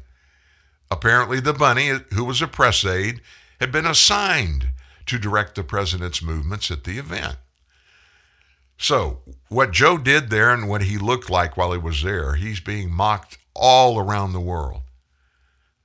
But it's causing concern even more here, is that the leader of the free world is being directed by an Easter bunny.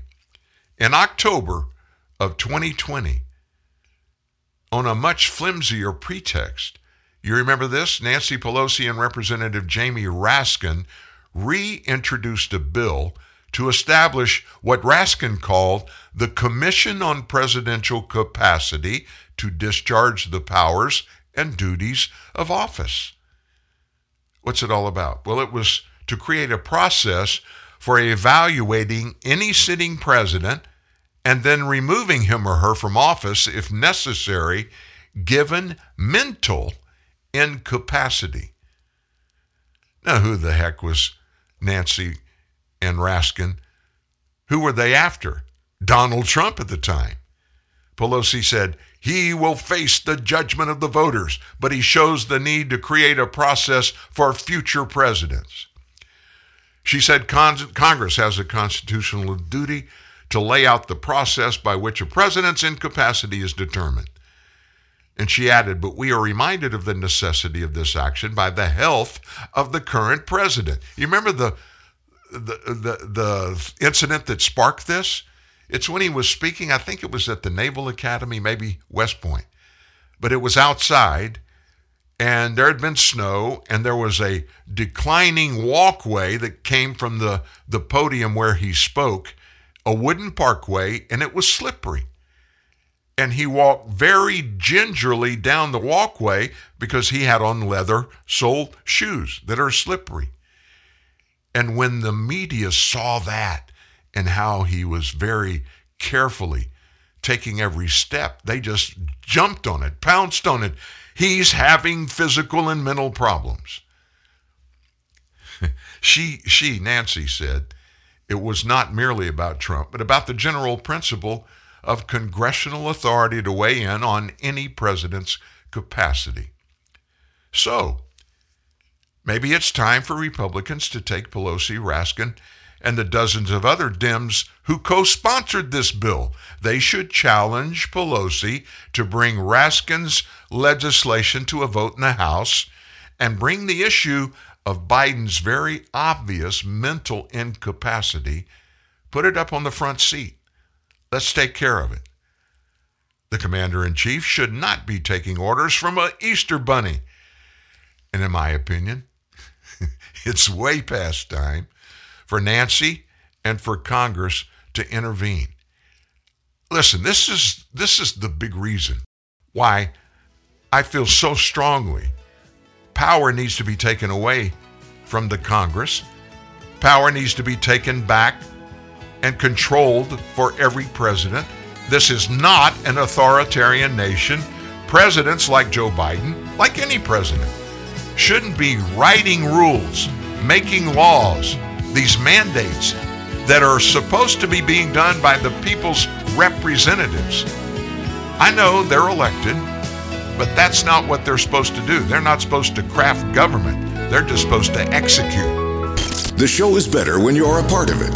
So be a part of it. Join Dan at one eight six six three seven T R U T H. T N N. Live. The Truth News Network. Or online all the time at truth news net dot org. Out for some Lay's and you face a test. Which tasty chip will be the best? Sour cream and onion smoky barbecue. Cheddar, sour cream, salt and vinegar too. You sample them all, cause the crisp is so good on your lips. Yeah. You left your wallet at home, but now you have a new best friend. The many flavors of Lay's chips. One taste and you're in love. Whether holding down the fort or bouncing back to school, childhood is always in session. So keep feeding us right with sun-made snacks, just like when you were a kid. Remember their naturally sweet raisins? Yup, still delicious. And so are Sunmaid's other snacks, like creamy yogurt-covered raisins, sour raisin snacks that taste like sour candy with no added sugar, and Sunmaid's new s'mores and birthday cake bites.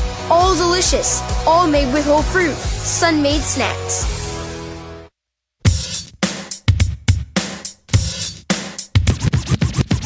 Oh my gosh. I think this was the first rap song. Do you remember this?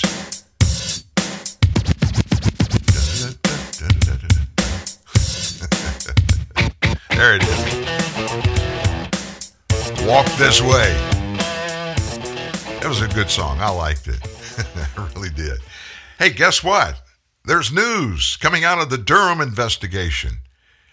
So as the trial of Hillary Kim, uh, Clinton campaign lawyer, that guy Michael Sussman, getting close to the trial time, John Durham and Sussman's lawyers are fighting over what evidence can be admitted in the trial. This is interesting.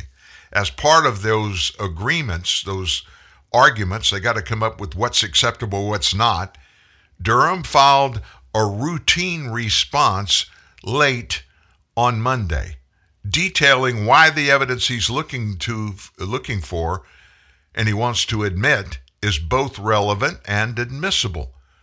So these back and forth filings are common in the weeks leading up to especially federal trials.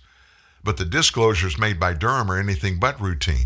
The most striking of these concern data trails that Sussman and his cohorts, including, remember, Tech Executive One, Rodney Jaffe, had supposedly uncovered between Trump and the Russian Alpha Bank.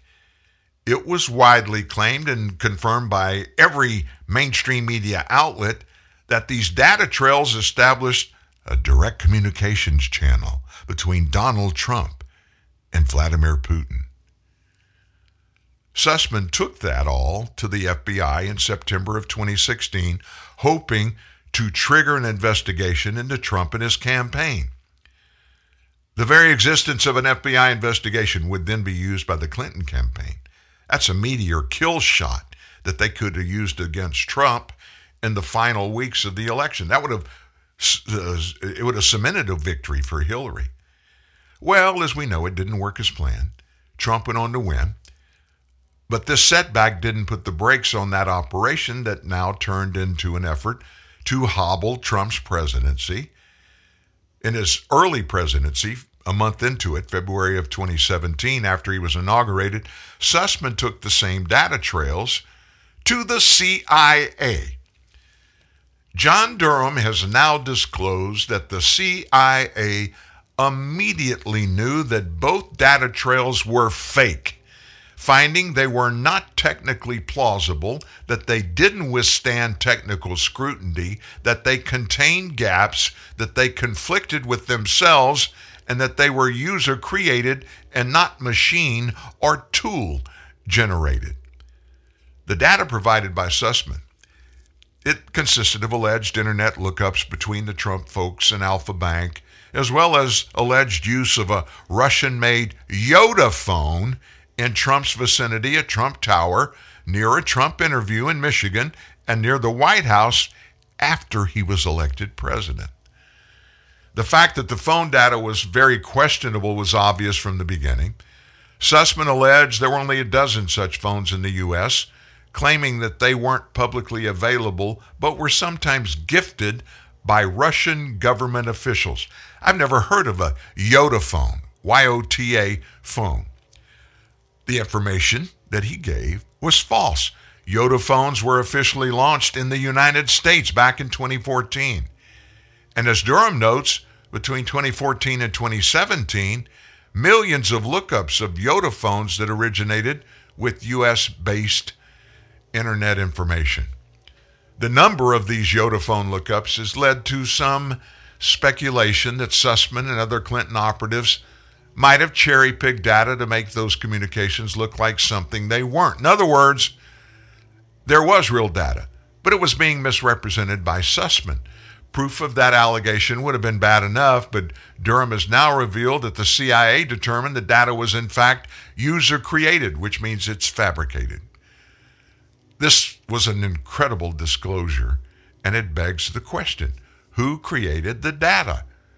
It also highlights a larger question. If the C I A knew this data was falsified in February of that year, why did it allow Trump to be hounded throughout his presidency with false claims of Russia collusion? Furthermore, what about Robert Mueller? He spent about forty-two million dollars in our taxpayer money supposedly investigating Trump-Russia collusion. Keep forging ahead with his investigation like he did. The information from the C I A changed everything. Why did Mueller and his team never disclose that the underlying data trail was fake? They knew it. They knew it all along. The C I A found it at the very beginning of this. Nor is that information anywhere in their lengthy two-volume report.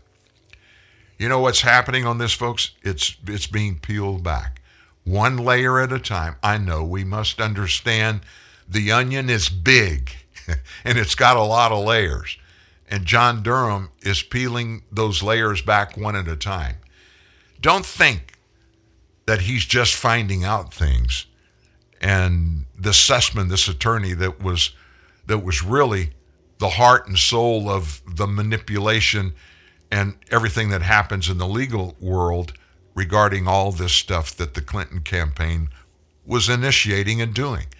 And had, in cooperation with them, John Brennan from the C I A, James Clapper from the D N I, and of course James Comey in the F B I. And if you haven't yet read the front page story today at truth news net dot org, it goes into this elaborately. New information. I wrote it. It was an exhaustive piece, but it's time for all of this to be exposed.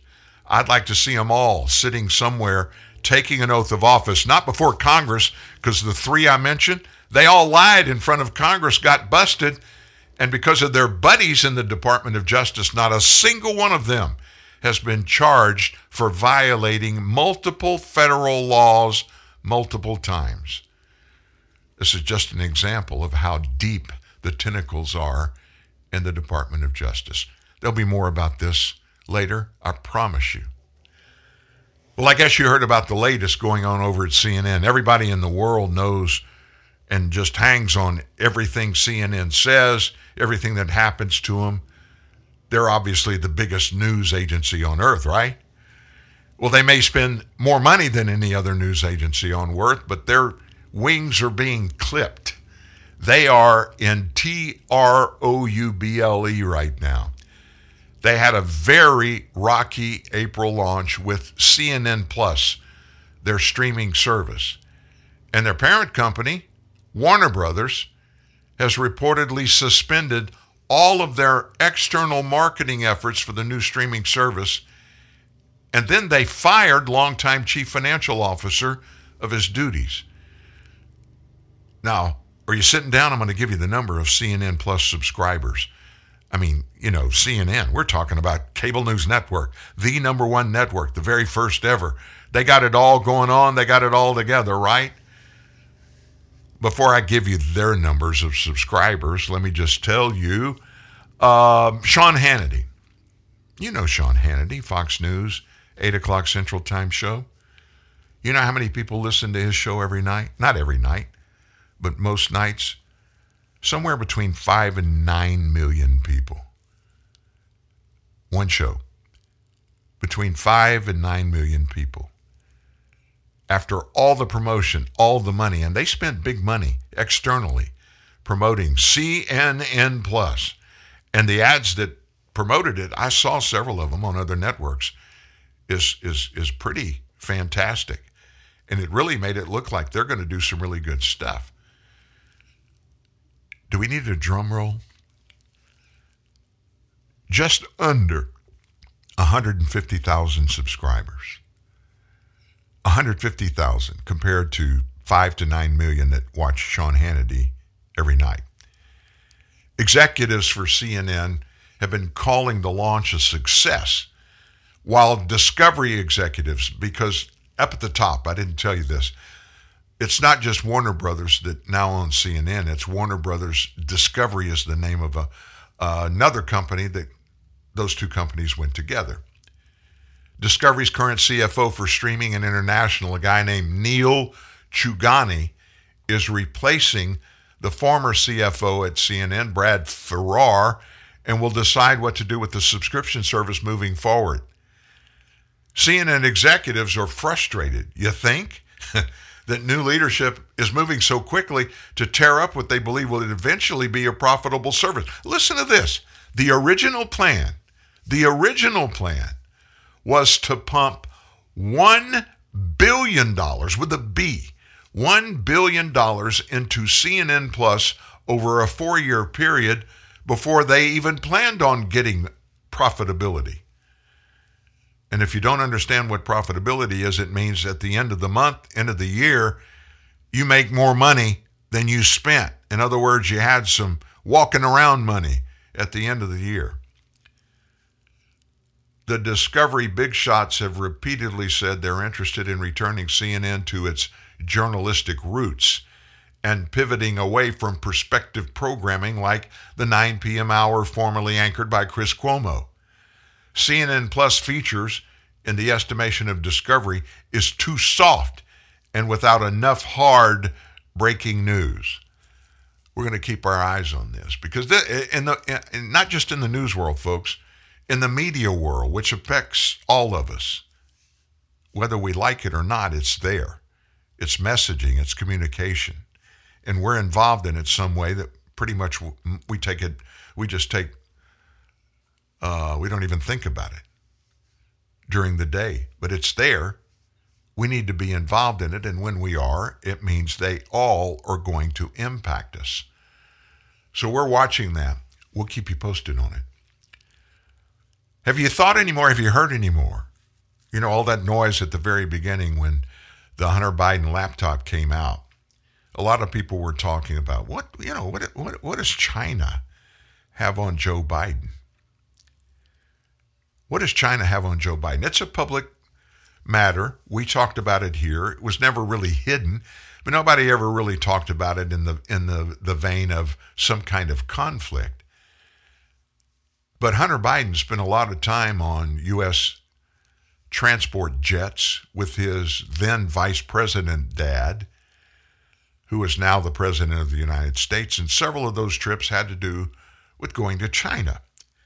And in those trips to China, Hunter wasn't just tagging along. His daddy set up meetings with some of the greatest corporate heavyweights on the planet that were Chinese. And there was, in the first meeting, they basically, uh, this is what was going on when Hunter was meeting separately with these business moguls, these Chinese moguls, while his dad was meeting with Chinese President Xi Jinping. That's what we're told to believe. I personally believe that Joe was in on maybe not all of these meetings, but some of these meetings. Why is that? Well, there had to be some credibility for the Chinese to spend a billion and a half dollars with Hunter Biden's investment firm. What could have caused them to do that? To give this guy, a young man who's an attorney, but he's never had any investment management experience whatsoever. A billion, five hundred million dollars? Why would they do that? Well, he's the son of the vice president of the United States.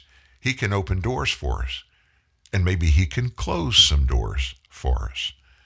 So that's been hanging over this president's head from the very beginning, and especially every time anything in conversation comes up about China. Nearly two-thirds of voters in the United States think that Biden has been compromised by his and his family's ties to China. Trafalgar Group, they took this poll, and they did it in conjunction with Convention of State Action, found that over half of those polls say it's very likely that our president is conflicted slash compromised when dealing with China due to the family's personal business dealings in China. About eleven point five percent of those that responded said it's somewhat likely Biden is compromised. thirty-six percent said it's unlikely. When you split up the party, among Democrats, about two-thirds think he is uncompromised. Among Republicans, eighty-five percent think that he's in the tank for China. And then there are those very important independents. More than two-thirds think Biden and his family are compromised by what they consider their various and closely guarded ties to China. Mark Meckler is the president of that entity, Convention of States Action, says the poll numbers are an indication that members of the U S voter base see through the smoke and mirrors. You know, it's kind of um, it's kind of cool for us to even imagine that there are people out there that are actually paying attention to things like that. There's a lot of power in Southeast Asia politically, not just there, but around the world. Xi Jinping may be, he may be the Chinese leader. What he wants it to be for is for life. And every year he's there, China politically ratchets down with more and more power and more and more egregious actions against its citizens.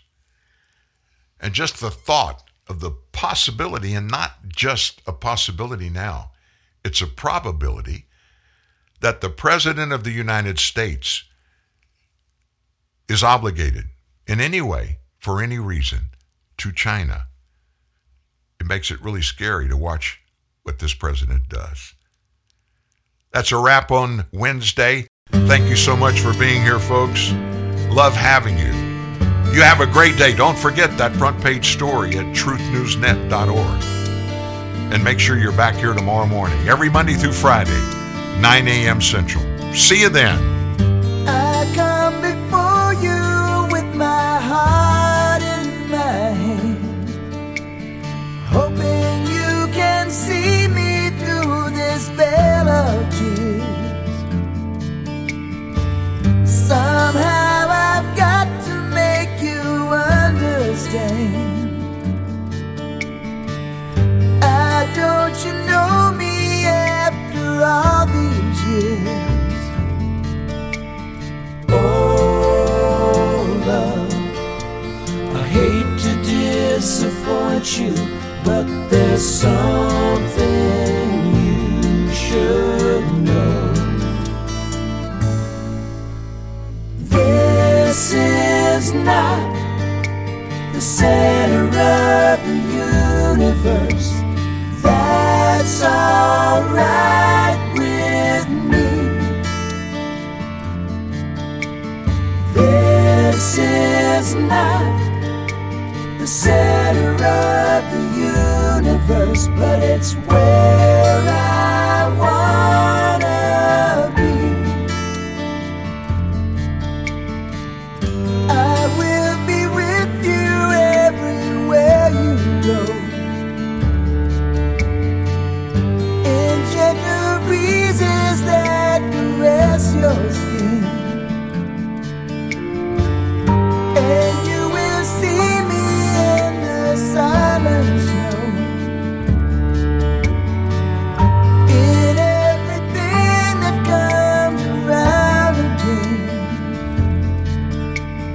Oh, love, I'll always be beside you, wherever.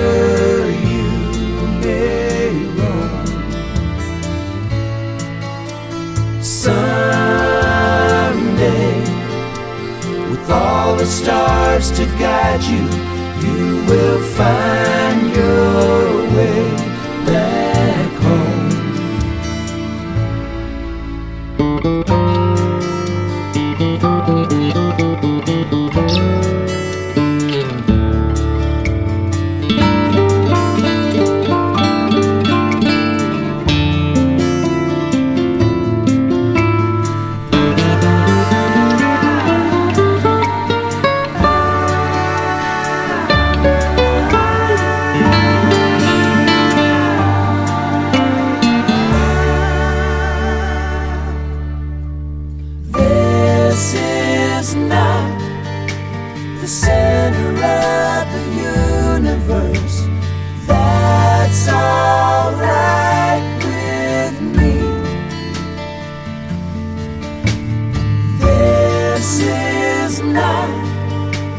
Say